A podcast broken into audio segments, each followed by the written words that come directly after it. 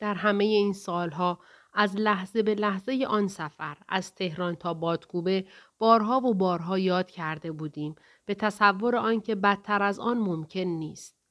هر بار که آن ماجرا را می گفتیم به یاد می آوردم توف و لعنت ها را که در طول راه می شنیدیم در خاک ایران.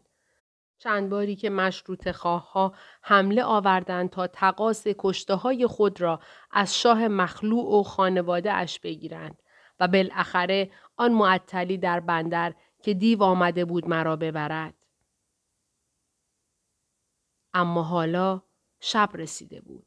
هیاهو و وحشت در بندر تمام شدنی نبود. خان بابا خان هی می رفت و می آمد و خبر می آورد. بهتر دیده شد که از هم جدا باشیم و هر چند نفرمان به طرفی برویم که شناسایی نشویم. به ویژه نگران شاه سابق و ژنرال روسی بودیم که احتمال داده می‌شد انقلابیون آنها را اعدام کنند. سر و وضعمان چندان اشرافی نبود که نگران کننده باشد. زنها راحت تر بودند. با چادرهایی که در باغ به دستون ملکه برداشتیم به خیال آنکه معلوم شود روس نیستیم. با این همه پیدا بود که از مردم عادی نیستیم. صبح که شد باز آمدند و شاه را بردند برای سوال و جواب داخل ساختمان. ملکه و زنهای دیگر دعا میخواندند و نگاه همه ایمان به در بزرگی بود که شاه با دو تا روس قد بلند از آن گذشت. تا برگردد نیمه جان شدیم. یکی از نوکرها با بقچه نان رسید که از شهر خریده بود با چه بدبختی. داشتیم تکه های نان را سق می زدیم که دیدیم شاه نزارتر از همیشه برگشت و معلوم شد او را گشتهاند و هرچه همراه داشته از او گرفتند. این را پیغام فرستاد وگرنه با نگاهش از ما خداحافظی کرد و باز در میان انبوه مردم بندر گم شد. ماموران می آمدند و یکی یکی مردهای فراری را می بردند. بعضی که برمیگشتند نای حرکت نداشتند. در گوشه ای روی زمین گلیمی انداخته بودیم و چمدانها و صندوقها را دور آن چیده بودیم. جایی درست شده بود تا بنشینیم. در آن هیاهو نمی‌دانم چطور توانستم ساعتی را نشسته بخوابم تا وقتی به صدای نادی از خواب پریدم. باید می رفتیم. کاپتان کشتی با گرفتن پول هنگفتی حاضر شده بود ما را به کشتی راه بدهد. ولی بردن آن همه بار و بقچه و بدون آنکه مردی همراهمان باشد و کارگری کمکمان کند غیر ممکن بود. تا همان زمان دو تا از صندوقها گم شده بود.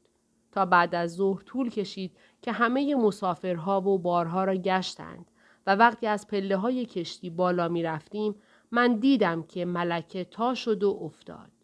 بیهوش شده بود. هیاهوی جمعیت و فریاد انقلابی های مسلح ما را با پیکر بیهست ملکه در میان گرفته بود. اما همین حادثه باعث شد که ما را کمتر گشتند و به کشتی راهمان دادند. ولی چه گمان بیهوده ای داشتیم وقتی فکر می کردیم که اتاقهایمان آماده است و چند نفر در قسمت درجه یک و بقیه در قسمت درجه دو جا می گیریم. چنان انبوهی از جمعیت در کشتی بودند که اصلا اتاقی نمانده بود. یعنی در هر اتاق ده ها نفر بودند و ما 26 نفر که نیمه های شب همدیگر را پیدا کردیم در راهرو روی بارها و بسته های ما نشسته بودیم و چرت می زدیم. هر کس در بغل دیگری افتاده بود. در این میان یک بار فکری به ذهن ملکه رسید و به دنبال آن از همه خواست دورش حلقه بزنند تا بتواند بغچه ای را باز کند. از داخل بغچه دو تذکره بیرون آمد که ورقه بلند بود و عکس داییم با نام حاجی خلیل بغدادی روی آن و چند تا مهر و تمر داشت. پس راست بود آنکه سالها پیش در روزنامه خواندیم که شاه مخلوع با این نام از اروپا با مهماتی که خریده بود خود را به استراباد رساند و باعث شد تا مجلس برای سر او و برادرانش جایزه معین کند. حالا آن تذکره ها به کار آمده بود. خان خان آنها را گرفت و برد و چند روز بعد فهمیدیم همین تذکره ها در آخرین مرحله او را از خطر دستگیر شدن و ماندن در اسارت بلشویک ها نجات داده. گروه تازه‌ای که روز بعد آمدند باز تذکره ها و مدارک را بازدید کردند و چند تا از مردها را با زور و حالت نظار بردند. شب شد. یکی دو نفر از عرشه خود را به دریا انداختند تا فرار کنند. یا می‌خواستند خود را بکشند کسی ندانست. آن هزاران نفری که در هم میلولیدند همه به فکر خود بودند و هیچ حادثه ای نمی توانست برای مدت زیادی توجه ها را به خود جلب کند. از همه بدتر حال بچه ها و پیرها بود که در اطراف ولو شده بودند. دو راهبه جوان در آن میان به مریض ها می رسیدند و زخم ها را می بستند و بچه های گریان را نوازش می دادند. نیمه های شب که ناگهان صدای سوت کشتی بلند شد ما سلوات فرستادیم و عده زیادی بر سینه خود علامت صلیب کشیدند. مغزم گویا متوقف شده بود. هر وقت یکی از ما می‌خواست برای غذای حاجت برود مصیبتی بود باز کردن آنچه به تنهایمان بسته شده بود. اما زیر چادر هر کار ممکن بود. وقتی کشتی از اسکله جدا شد هنوز عدهای از بلشویک ها در میان مردمی که همه جا پراکنده بودند میلولیدند. دقایقی بعد صدای گلوله بلند شد. کاشف به عمل آمد که از ساحل به سوی ما تیر میاندازند و عدهای که تازه از اطراف اودسا رسیدند پشیمانند که چرا امکان دادند که چند هزار نفر فرار کنند. از چشم آنها همه مسافران کشتی اشراف و ثروتمندان و کسانی بودند که دستشان به خون خلق روس آلوده بود. این را در نطقها و شعارهایی که در دو روز مدام تکرار می‌شد دهها بار شنیدیم.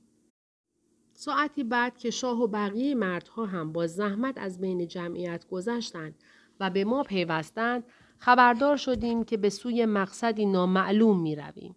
ناخدای فرانسوی کشتی که خودش هم داشت از محلکه میگریخت به یکی از مردها گفته بود باید بریم و ببینیم کجا راهمان می‌دهند. اما کسی را وحشتی از این آوارگی نبود. همین قدر که توانسته بودیم از دست بلشویک ها بگذریم برای همه کافی بود که یکدیگر را ببوسند و به هم تبریک بگویند. در آن لحظات چشممان به باغ اودسا افتاد که از بالای تپه داشت ما را نگاه می کرد. چراغ گازش را خاموش نکرده بودند. لابد مثل بقیه خانه های بزرگ توسط انقلابیون اشغال شده بود. چشمهایم را به هم گذاشتم و همه سالهایی را مرور کردم که در آن باغ بالای تپه گذشت. کشتی آرام آرام امواج دریا را می شکافت و از انبوهی چهار هزار نفر مسافری که داشت از ساحلها دور می شد. گاهی قایقی نزدیک می شد و تیری می انداخت. دست کم یک بار دیدیم که ملوانی از روی عرشه به دریا افتاد. کاپتان فرانسوی گفته بود به هیچ قیمت نمی ایستد. حتی اگر با توپ کشتی را بزنند و کشتی را غرق کنند. وحشت آن روزها که در بندر اودسا بر او و دیگر افسران کشتی گذشته بود چنان بود که حاضر نمی‌شد دوباره خطر کند. روز دوم آب در کشتی نبود و همه از تشنگی داشتند ضعف می کردن و حتی با امپریال طلا هم کوزه آب پیدا نمی‌شد و معلوم ما نشد از کجا و چطور توانستند آب بخرند. آب را یک کرجی آورد که به کشتی نزدیک شد و ملوانان رفتند و چلیک ها را گرفتند و از نردبان بالا فرستادند و بر سر گرفتن کاسه ای از آب چه حیاهویی شد. به ما قمقمه ای رسید که هر کدام چند قطره اش را به حلق خشک شده من ریختیم. چشمم دیگر سو نداشت. وقتی از زیر پل بزرگی گذشتیم که در دو طرفش مناره ها و برج قصرها به آسمان بود. کشتی وسط دریا ایستاد و چند قایق آمدند با آدمهای فینه به سر. یعنی به عثمانی رسیده بودیم. فریاد شادی از آن همه آدمی که در هر گوشه کشتی ولو شده بودند برخاست. اما بیهوده رفت. از این ایستادن فقط آب رسید و مقداری نان کلفت و سیاه که به زحمت از گلو پایین می‌رفت. دیگر چیزی به یاد ندارم. همینقدر می‌دانم که یکی از معموران ترک که برای بازرسی کشتی آمده بود چند امپریال از خان خان گرفت و نامه داییم را به شهر بود و قول داد به سفارت ایران برساند. شاه مخلو از عنوان پسر خود استفاده کرده و به سفارتی ها خبر داده بود پدر و مادر اعلی حضرت احمد شاه در کشتی اسیرند و اجازه پیاده شدن به آنها داده نمی شود و دارند می میرند. کشتی قصد داشت حرکت کند که به اصرار جمع ما و التماس خان خان و ژنرال یک ساعتی ایستاد تا بالاخره یک قایق بزرگ آمد که پرچم ایران بر بالای آن بود. وقتی یکی از خانم ها بغلم کرد تا در قایق جا بگیرم چشمم به پرچم افتاد و به گریه افتادم. انگار سایگاه خونکی یافته بودم که در پناهش می‌شد مرد. یکی کاسه آب به دستمان داد. سرم خالی بود و معدهام از خشکی درد داشت. آب به گوارایی آبی بود که در آن نیمه شب از چاه خانه خاله خانم با سطل بیرون می آوردیم و مادر بر سرم ریخت. با خودم گفتم مادر و نصحت راحت شدند. دو روز می شد که بارها مرگ را آرزو کرده بودم. بیحال و ناب خود از قایق به ساحل رفتیم و از آنجا با درشکه‌ای که پرده هایش کشیده بود از خیابانهای سربالا گذشتیم و بالاخره وارد ساختمانی شدیم که مدرسه ایرانی ها بود. با عجله اتاقی آماده شد. فرش کف آن انداختند و من در یک گوشه آن ولو شدم. خدیجه در کنارم و نفهمیدم چطور شب گذشت و صبح شد. فردایش معلوم شد که در آن مدرسه هم که اتاقهایش سرد و بیحفاظ بود و بخاری های زغال سنگینش با صدا میسوخت در امان نیستیم و مدیران ایرانی آن که بیشتر آذربایجانی و از همشهریان ستارخان و باقرخان بودند با یادآوری درد و رنج دو سال جنگ و قحطی که همین شاه بر آنها تحمیل کرده بود حاضر نبودند به او و همراهانش پناه بدهند. دو روز سختی گذشت که یک روز هم باران می آمد تا بالاخره به خانه بویوک آتی رفتیم. خانه ای که در مقایسه با باغ اودسا خانه محقری بود.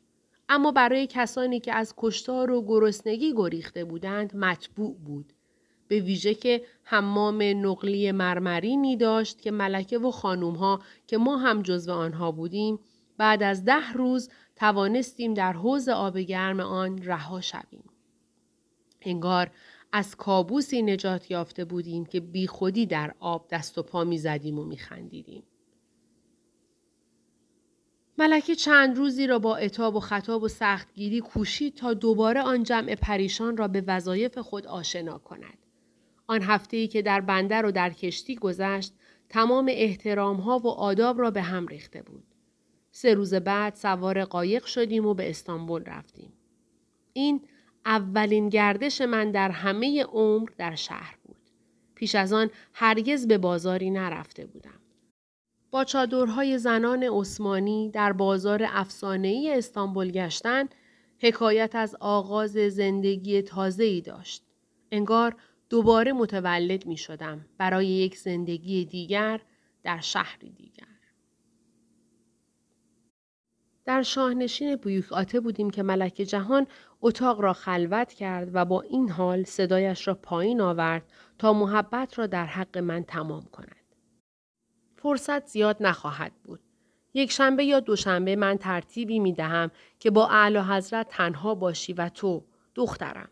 در آنجا با سراحت و خیلی راست و پوسکنده داستان را با ایشان تمام کن. ملکه وقتی جمله اش را تمام کرد باور داشت که منظورش را فهمیدم. ولی وقتی نگاه متعجبم را دید دانست که باید بیش از آن توضیح بدهد. ببین خانوم تو حالا 19 سالت شده. من به سن تو بودم دو تا پسر داشتم و منتظر تولد خدیجه بودم. تو بیش از این صلاح نیست در انتظار بمانی. نمی‌دانم در دلت چه می‌گذارد. اما می‌دانم که باید تکلیف تو روشن شود. بالاخره آیا تو عروس من خواهی بود یا مثل حالا که دخترم هستی و در دلم هیچ کم از خدیجه نداری همینطور خواهی ماند. این را خودت درست و حسابی از اعلی حضرت بپرس. میدانی که من هم مثل تو ده سال است ایشان را ندیدم. مثل همیشه که صحبت احمد شاه می‌شد ملکه اشکش سرازیر شد. من از اینکه او با همه احترامی که داشت و سرپرست من بود و می توانست دستور بدهد و من هم ناگزیر از اطاعت بودم اینقدر به نظر من بها می دهد و می گوید خودم بپرسم و خودم تصمیم بگیرم حق داشتم که مفتخر باشم. دلا شدم دستهایش را بوسیدم. آمدم بگویم بهتر نبود شما این کار را می کردید که با تکان دادن سر نشان داد که چنین مأموریتی را نمیپذیرد. تعظیمی کردم و رفتم به اتاقم. راست می گفت ملکه.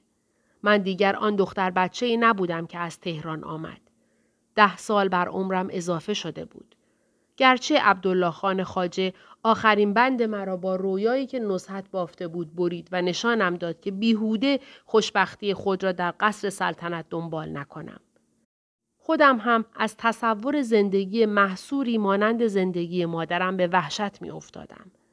در عین حال خیال زندگی با مرد چاقی که همیشه تصور مهربانی در دلم داشت مدتها بود که از سرم دور شده بود.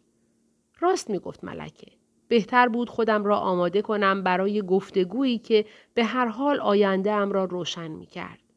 مگر نه اینکه از یک هفته پیش در و دیوار خانه بویوکاتی را رنگ می‌زدند و تعمیر می کردند. در اتاقها تغییراتی داده بودند. قرار بود احمد شاه در اولین سفر رسمیش به خارج کشور بیاید به ترکیه تا پدر و مادرش را بعد ده سال ببیند و بعد به اروپا برود. مگر نه هر روز ماموران سفارت می آمدند و با شاه سابق صحبت می کردند. با خان بابا خان قرارها می گذاشتند و معلوم شده بود که قصری را برای اقامت او از طرف سلطان عثمانی در نظر گرفتند. ولی سفارت هتلی را هم نزدیک خانه ما اجاره کرده تا شاه دو هفته ای نزدیک پدر و مادرش باشد در این طرف آب. روزی که او می آمد از صبح زود همه را بیدار کردند. در خانه جنب و جوش بود. لباس هایی که دوخته بودیم و یا از مغازه شنل خریده بودند برای من و خدیجه به تن کرده بودیم. موهایمان با وجود آنکه روسری و چادر بر سر میگذاشتیم آرایش شد. همه مردها جز هم رفته بودند برای مراسم استقبال. ملکه آشکارا بیتاب بود و پشت سر هم اسپند در منقلی میریخت که آماده کرده بودند تا به سلامتی شاه دود کنند. ایرانیان مقیم استانبول دو کشتی تفریحی اجاره کرده بودند و بالای آن پرچمهای کاغذی سرنگ را بسته بودند که به پیشواز شاه رفتند که با همراهان خود به طور رسمی وارد شد. در اسکله مراسم استقبال با گارد احترام و دسته موزیک انجام شد و بالاخره غروب بود که کالسکه ها رسیدند. ما از پنجره اتاقمان به تماشا ایستاده بودیم. چقدر چاق شده بود. با لباس رسمی سیاه و اسایی در دست به زحمت از کالسکه پایین آمد. محوطه جلوی خانه را سربازان عثمانی بسته بودند. شاه که دو برادرش را هم همراه داشت همراه با عمویش نصرت و سلطنه و نصرت و دوله وزیر خارجه که پسر خانوم عزت و دوله خاله من بود و او را در کوچکی دیده بودم وارد حیات شدند. داییم آغوش باز کرد و دیدیم که ملکه پر کشید. هر ستاشان گریه می کردند. من و خدیجه هم در همان بالا به گریه افتاده بودیم از دیدن این صحنه. فردای آن روز ملکه به وعده که داده بود عمل کرد. مرا با خود به اتاق دم دری برد که در آن شاه داشت با خواهرش خدیجه حرف می‌زد. من که چادر سبز رنگی بر سر داشتم یادم نمی رود که کمی هیجان زده بودم ولی زود خودم را جمع و جور کردم. از روی صندلی بلند شد و وقتی ملکه و خدیجه از اتاق بیرون رفتند دوباره نشست و اولین کلامش این بود. چرا نمی نشینید دخترم جان؟ و من نشستم و بی مقدمه شروع کردم از سفر دریایی و راه پرسیدن. چند جمله جوابم را داد و خودش فتح باب کرد. اجازه می دهید بدون تشریفات و آداب صحبت کنیم؟ فورا جواب دادم من می‌خواستم همین را تقاضا کنم. از احوال شما خبر دارم و می‌دانم که اهل مطالعه اید و هنرمند و احوالاتتان مانند خانم های تهرانی نیست. حقیقت این است که سلطنت جز مصیبت چیزی نیست که خود حکایت درازی است. از جمله اینکه آدم مال خودش نیست و زندانی است. کاش آن روز که این لقمه را برای من گرفتند یادتان که هست. آن روز در سفارت روس در زرگنده. حرف مادرم به کرسی نشسته بود و مرا از جمع شما جدا نمی کردن و دیگران را در جای من می گذاشتند. ولی نشد. اما من خیال آن ندارم که نفرین دیگران را بخرم و دیگری را در این مصیبت با خودم شریک کنم. عهد کردم که آن بساط اجدادم را تجدید نکنم. حرم سرا و آن حکایت ها که شاه شهید و شابابا داشتند. علاوه بر اینکه برای خانم زباندان و با هنری مثل شما هم آن زندگی را قبیح می دانم. خودتان چه می گویید؟ اما نگذاشت جواب بدهم. همانطور که سرش رو به پایین بود و با نوک اسایش روی قالی خط فرضی می کشید، صدایش را پایین آورد و گفت حکیم ها گفتند که فرزندی هم نخواهم آورد. البته لازم نیست این را مادرم و دیگران بدانند. البته من چندان از این امر نگران نیستم. بلکه می شود گفت خوشحالم. قصد هم ندارم در فرنگ در پی معالجه و درمان باشم. بلند شدم چادرم را مرتب کردم و راست و محکم گفتم چون اجازه فرمودید سریح و بی آداب حرف بزنیم عرض می کنم که از ابراز محبت اعلی حضرت سپاس گذارم و از مدتها پیش در انتظار همین لحظه بودم. حالا انگار راحت شده بود. اسایش را تکان داد و از من خواست بنشینم و باز با صدای آرام که کسی نشنود گفت من شما را خواهر عزیز خود می دانم. و آنقدر عاقل تصور کردم که بی پرده رازگشایی کنم. پس حالا بگذارید چیز دیگری هم بگویم. از اینکه روزگار چنین خواست که شما همراه مادرم باشید خوشحالم و می‌خواستم تقاضا کنم زندگیتان هر ترتیبی که پیدا کرد باز با ملکه بمانید. به ایران بر نگردید. و بگذارید رازی را به شما بگویم. من هم نخواهم ماند. یعنی از عهده ام بر نمی آید. در اولین فرصت محمد حسن میرزا را می‌گذارم در قصر و من هم می آیم تا اروپا باشم. شما هم همگی می آیید. این را هم لازم نیست کسی بداند. تا آن زمان شما قول می دهید که با ملکه باشید؟ با صدایی که اندکی بغز در آن بود گفتم من هیچ کس را جز ملکه ندارم و در همه این سالها ایشان سرور من مادر و پدر من بودند. حتی تصور آنکه لحظه از ایشان دور شوم برایم متصور نیست. انگار مژده بزرگ به او داده بودند که کودکانه خندید و بلند شد و قبل از آنکه از در بیرون برود در جلد شاهان فرو رفت و گفت این محبت شما را بی پاسخ نمی‌گذارم. در دلم گفتم متوقع پاداش نیستم و به دنبال او از اتاق بیرون آمدم. به ملکه که داشت با چند تن از شاهزاده خانم ها در راه رو حرف می‌زد لبخندی زدم و از پله ها بالا رفتم. باری بزرگ از دوشم برداشته شده بود. انگار مسئولیتی داشتم که واگذار کردم. وقتی آن هیکل چاق که پیش از موقع پیرش کرده بود می‌رفت احساس کردم که از همان لحظه مانند برادری شده است.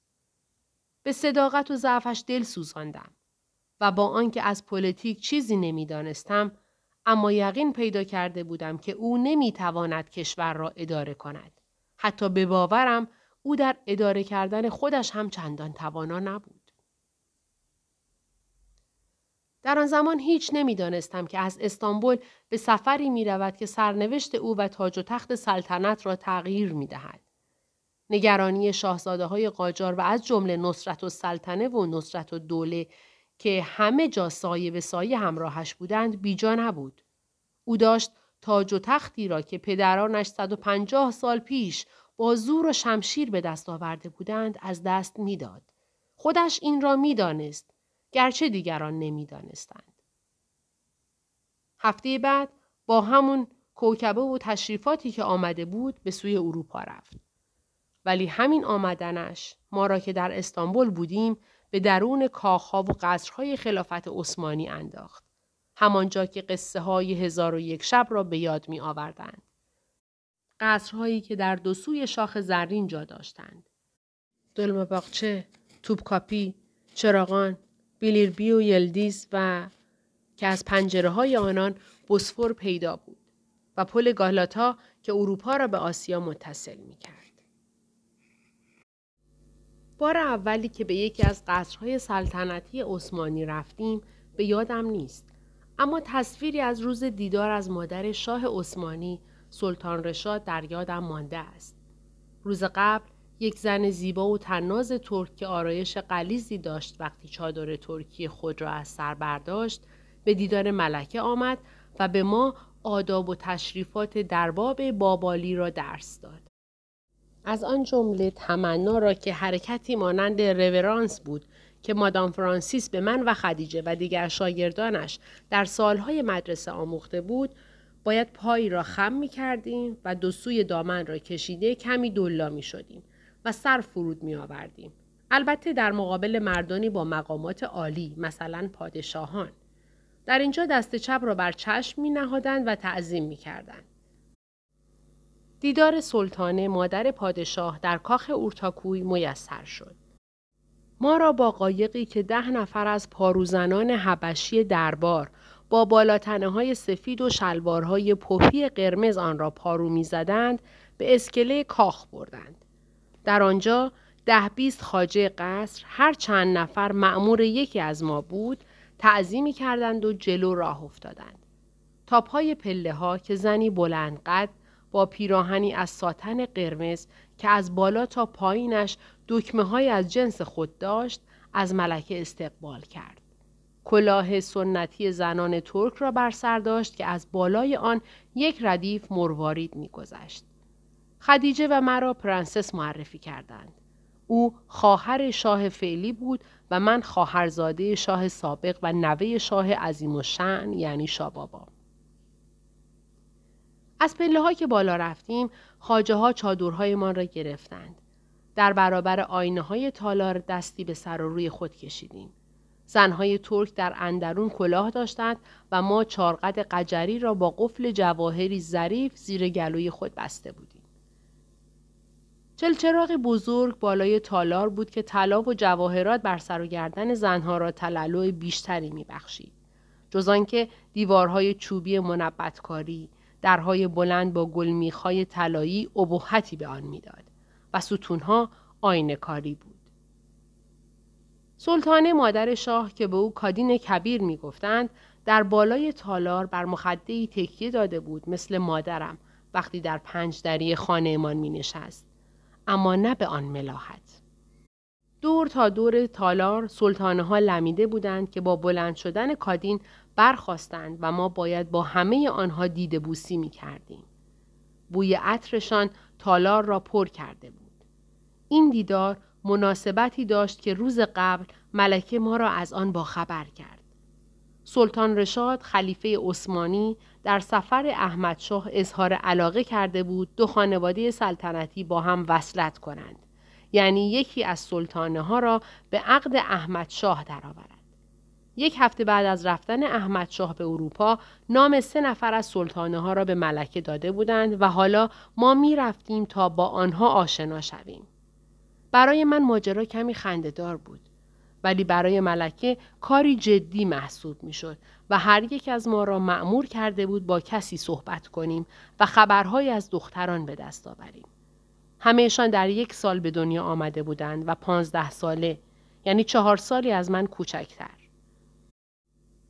فاطمه گوهرین و شکریه نوه سلطان عبدالعزیز پادشاه سابق و دوریه نوه سلطان رشاد که در همان زمان پادشاهی یا به قول خودشان خلافت داشت. درست مثل بازار برد فروشان بود و مرا بیشتر از هر چه به یاد گفته های عبدالله خان خاجه می انداخت. در آن روز هر یک از این سلطانه ها بلند می شدند کوچکتر از سنشان بودند و چشمهای روشنشان حالتی از معصومیت برروار به آنها می‌داد. از این طرف به آن طرف تالار می رفتند. در برابر ملکه و کادین کبیر تمنا می کردند و وقتی برمیگشتند تا کنار مادرشان بنشینند خنده های ریزی داشتند که دندانهای سفیدشان را بیرون می ریخت.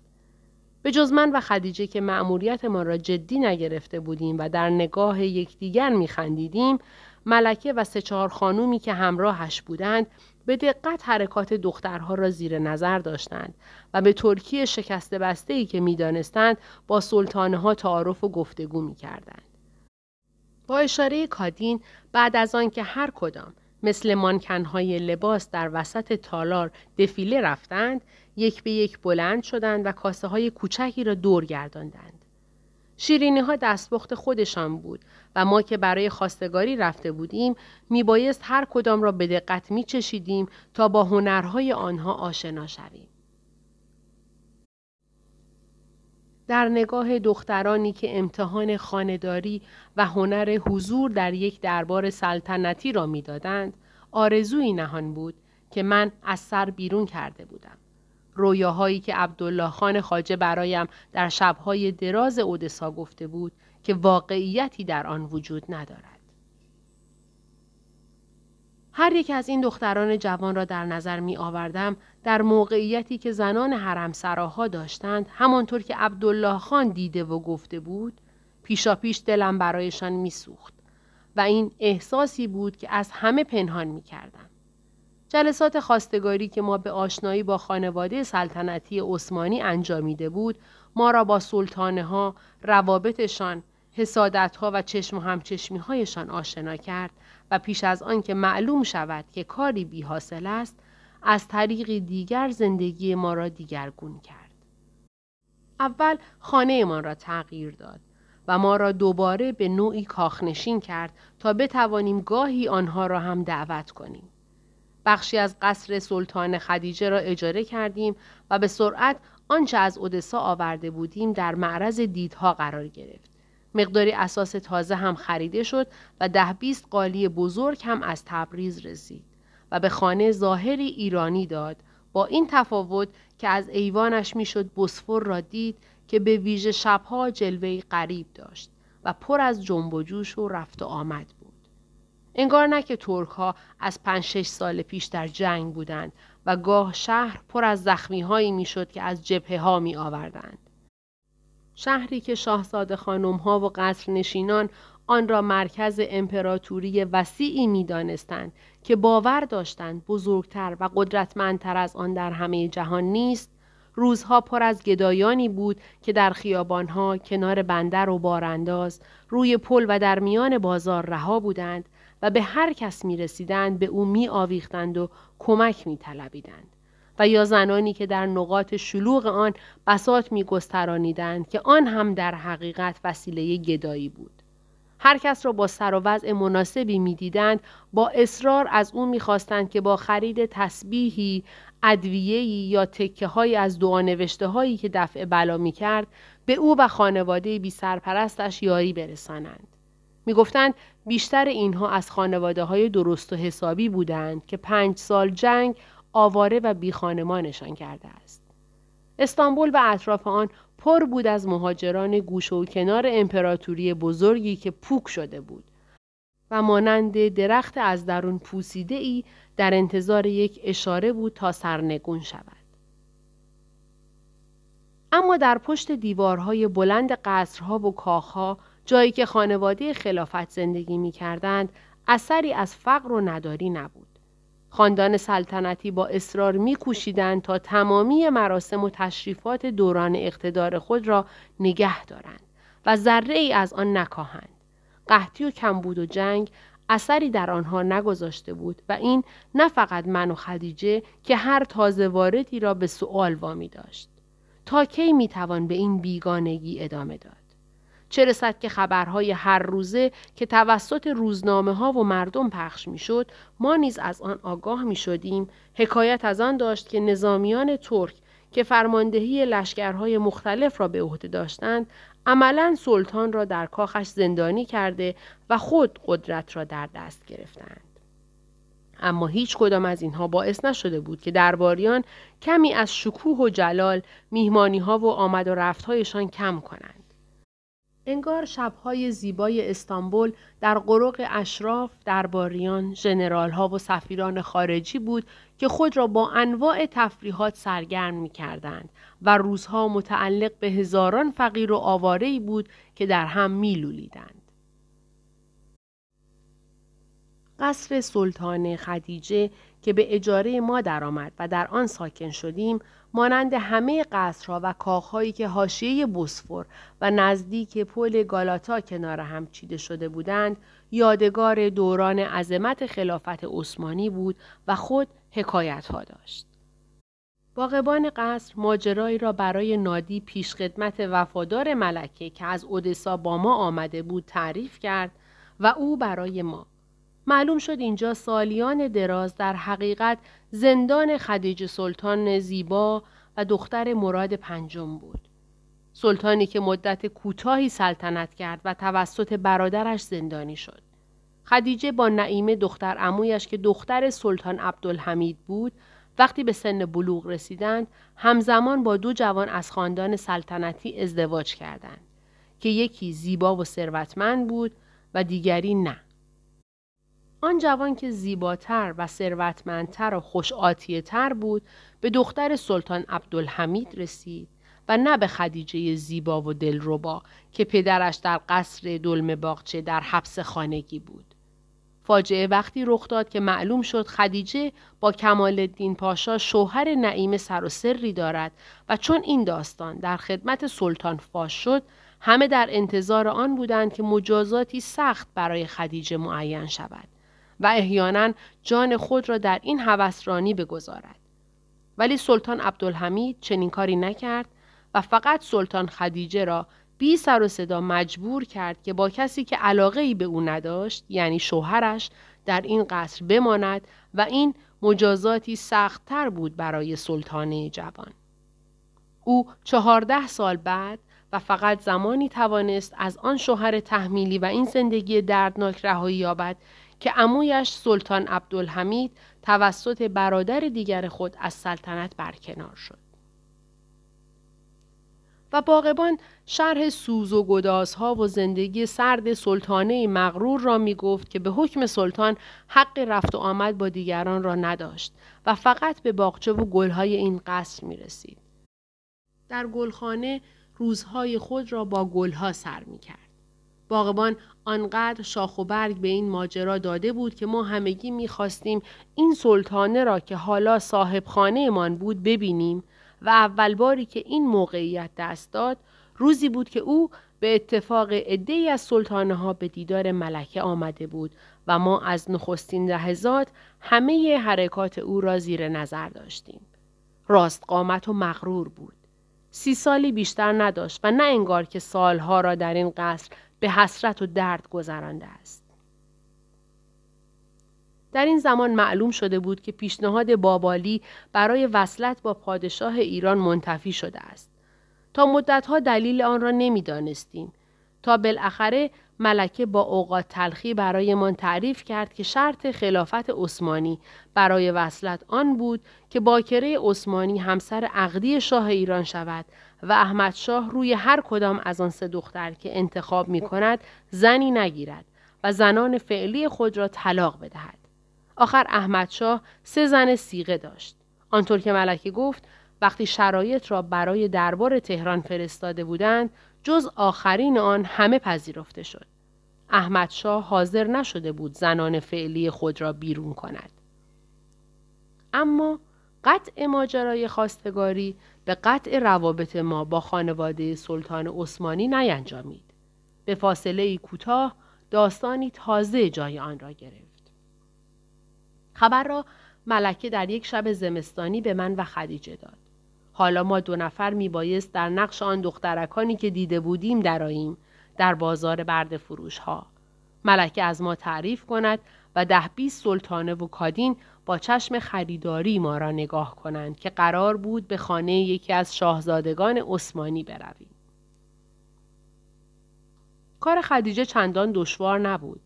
سنش از 20 سال بیشتر نبود. چنانکه من هم در آن زمان 21 ساله بودم. اما او خواهر پادشاه ایران به حساب می آمد و این در محاسبات خود امتیاز بزرگی بود. در همان هفته اول یکی از فرزندان سلطان سابق برادرزاده سلطان فعلی وی را به زنی انتخاب کرد و کار داشت تمام می شد. اما نشد. چون رحمان پاشا فقط 17 سال داشت و هیچ کس تصور آنکه زنی از شوهرش بزرگتر باشد را در خیال هم جا نمی‌داد. چه رسد به پسر سلطان. خدیجه تا روزها از این خبر متأثر بود و شبها پیش من درد دل می کرد و گاهی می گریست. معلوم بود که رویای رفتن در قصر و قرار گرفتن در دل آن میهمانی ها و مجالس پرزرق و برق عقل از سر او برده است. انگار نمی‌دید که آن زنان چطور در میان خاجه ها و ندیمه ها زندانی بودند. اما من به خوبی می دانستم که سعادتم در پذیرفتن آن زندگی سرد و در قفسهای طلایی نیست. نمی‌دانستم در پشت استدلال ملکه که معتقد بود اول باید تکلیف خدیجه روشن شود چه حکایتی پنهان است. چون دل به آن نبسته بودم. نمیفهمیدم که شاه و ملکه در چه دشواری قرار گرفتند. آنها نمی‌دانستند درباره پدر و مادر من باید به خواستگاران چه بگویند. مادرم را می‌گفتند درگذشته و آنگاه من تحت سرپرستی داییم قرار گرفتم. ولی درباره پدرم نمی توانستند دروغ بگویند. از بیم آنکه مبادا برملا شدن راز باعث بدبختی من شود. دروغ گفتن مطابق شعونات آنها هم نبود.